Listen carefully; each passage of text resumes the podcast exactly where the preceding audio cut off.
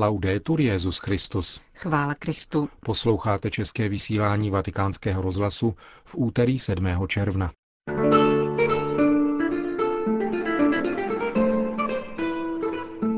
Mexiko a Španělsko má nového blahoslaveného. 60 anglikánských duchovních, kteří přešli do plného společenství s katolickou církví, přijme o letnicích kněžské svěcení. O dějinách jednoho nedopatření, pokud jde o postoj některých katolíků k dílu Karla Gustava Junga, uslyšíte v článku italského psychologa Roberta Marquezínyho. Hezký poslech vám přejí Johana Bronková a Milan Glázer. Zprávy vatikánského rozhlasu. Španělsko. Ukázněný a dokonalý kněz stvoří na stovky ctnostných lajiků, avšak duchovní budící pohoršení jich na tisíce ztratí. Tímto přesvědčením se řídila biskupská služba nového španělského blahoslaveného. Je jim Juan de Palafox i Mendoza, jenž žil v první polovině 17. století. Kardinál Angelo Amato jej v neděli blahořečil ve španělském Burgo de Osma. Juan de Palafox působil jako biskup v hlavním městě Mexika, kde se zabýval reformami duchovenstva a řádů a nechal vystavět 44 kostelů, včetně katedrály. Po svém návratu do Španělska poznal dosud málo známou Santa Escuela de Cristo, združení lajiků i duchovních směřujících k osobní dokonalosti v souladu s vlastním stavem a povinnostmi. Palafox žil naplno spiritualitou této školy i během svého působení na biskupském stolci v Osmě ve španělské soriánské provincii. Kardinál Angelo Amato, prefekt Kongregace pro blahořečení a svatořečení, se pozastavil u moderních aspektů, které charakterizují tohoto nového blahoslaveného. Jsou jimi již zmíněná péče o kněžstvo a dnes aktuální přístup k přesídlencům, Palafox byl neochvějným ochráncem a obráncem domorodých obyvatel Ameriky. Věděl o ponižování a špatném zacházení, jemuž byli vystaveni a zasazoval se u občanských autorit, aby odstranili vykořišťování mexických indiánů, řekl kardinál Amato. Jeho příklad vnáší světlo i do našich dnešních postojů k přistěhovalcům. Měl by být pozbuzením pro všechny věřící, aby přijímali imigranty do svých komunit s bratrskou láskou a aby se snažili zabránit nespravedlnostem.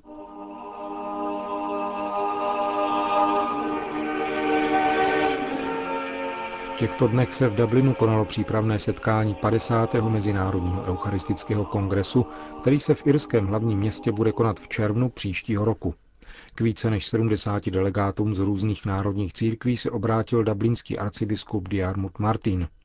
Irská církev je nyní v prvé řadě zodpovědná za svou obnovu, uvedl ve svém poselství.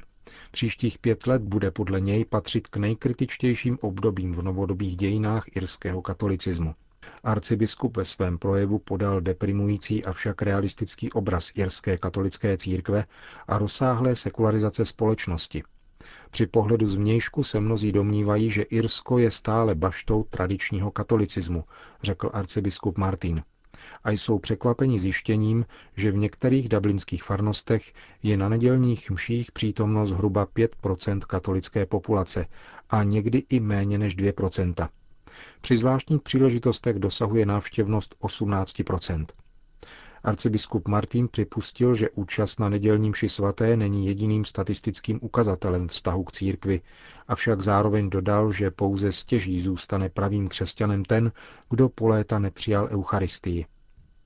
Vyjádřil se též o rozporu mezi církví a mladými lidmi a nebezpečném redukování svátostí na společenskou událost. Irský primas označil dění v Irsku za bolestné, nejenom kvůli hrůzám sexuálního zneužívání, nýbrž i kvůli selhání při předávání víry dalším generacím. V prostředí tolika negativních faktorů však irská církev nesmí ztratit ze zřetele znamení boží milosti. Arcibiskup hovořil o podpoře, již se mu dostalo od svatého otce při vedení církve, zraněné skandály sexuálního zneužívání a o svém netrpělivém očekávání apoštolské cesty Benedikta XVI. do své země.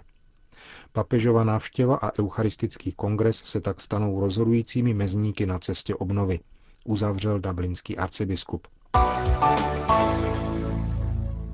Venezuela se v posledních týdnech stala dějištěm útoků na náboženské symboly.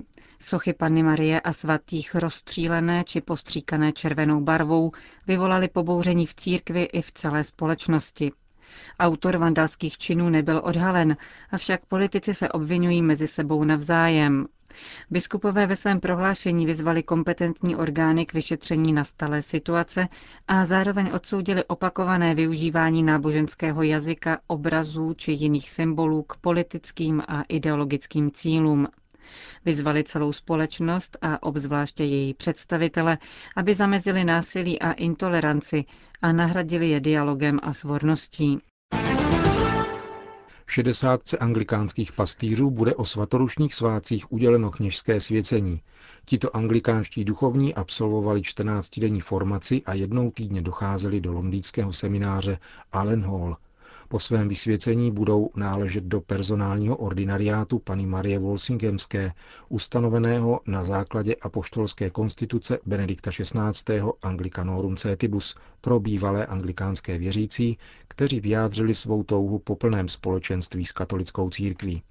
Instituce personálního ordinariátu jim umožňuje, aby se stali katolíky i při zachování anglikánských liturgických tradic. Phnom Penh když jsem před 13 lety přijel do své první farnosti na kambočském venkově, našel jsem tam jen jediného křesťana.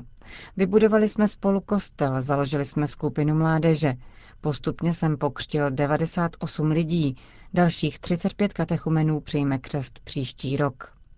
Takto o své misijní práci vypráví apoštolský vikář Phnom Penh, 41-letý biskup Olivier Schmidt-Heusler, donedávna kněz vesnické farnosti.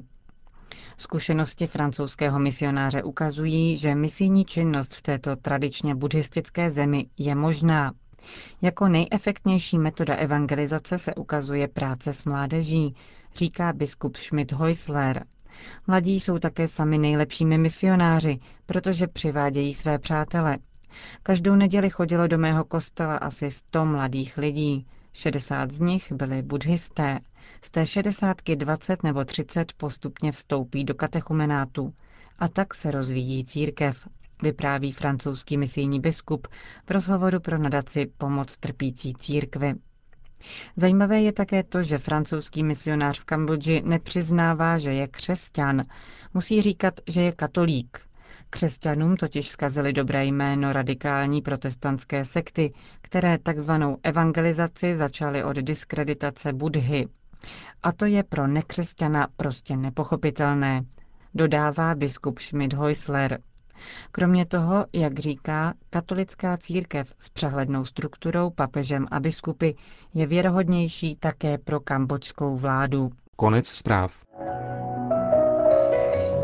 O dějinách jednoho nedopatření. Článek italského psychologa Roberta Marquezíneho. Letos 6. června uplynulo 50 let od smrti Carl Gustava Junga. Stěží lze přehlédnout, že se tomuto švýcarskému psychiatrovi dostává pozornosti i v katolickém prostředí. Tato pozornost má svoje příčiny. Je totiž plodem určitého nedorozumění. Až do konce 60. let panoval v katolickém prostředí značně nedůvěřivý postoj vůči psychoanalýze a ostatním disciplínám, které se z ní vyvinuly, jako například analytická psychologie Junga a individuální psychologie Adlera.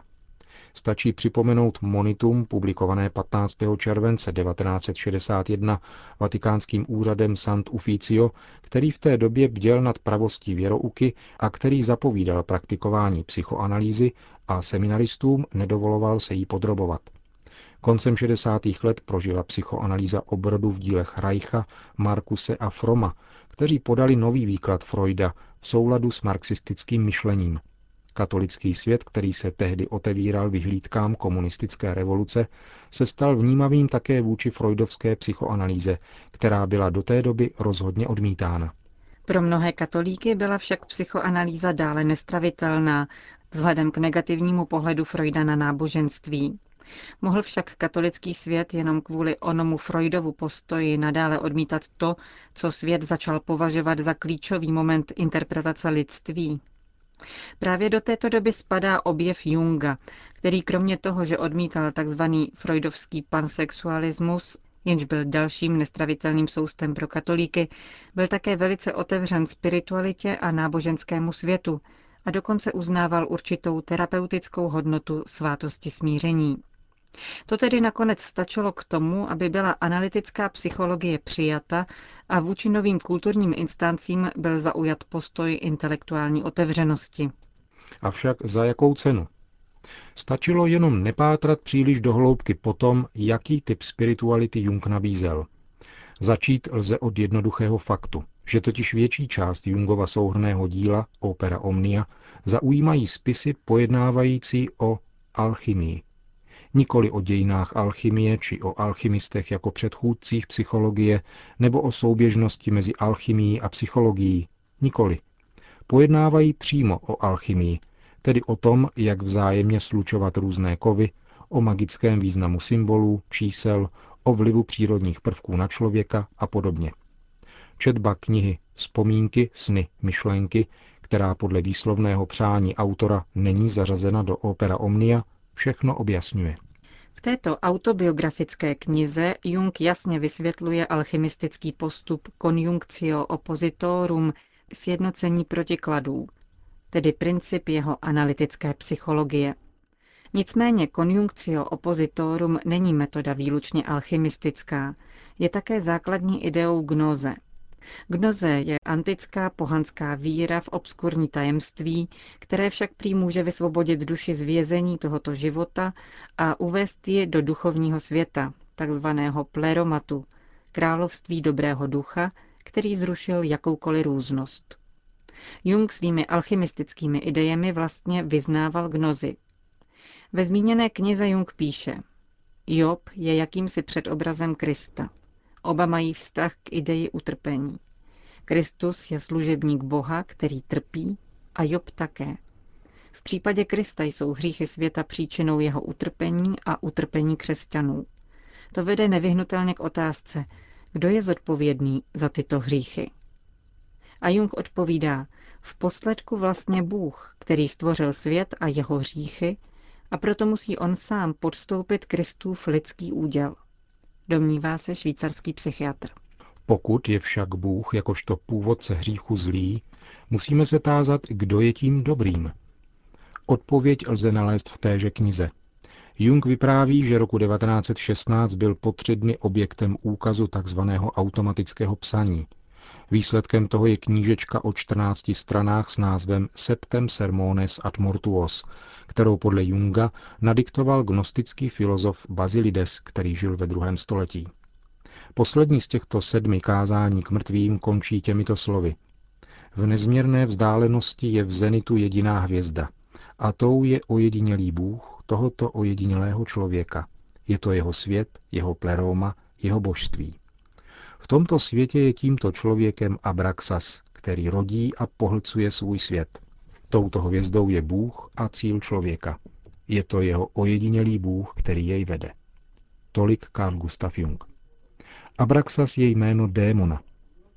Teprve před rokem a půl byla poprvé publikována Jungova tzv. červená kniha, neboli Liber Novus, kterou choval v tajnosti po celý svůj život autor i jeho dědicové.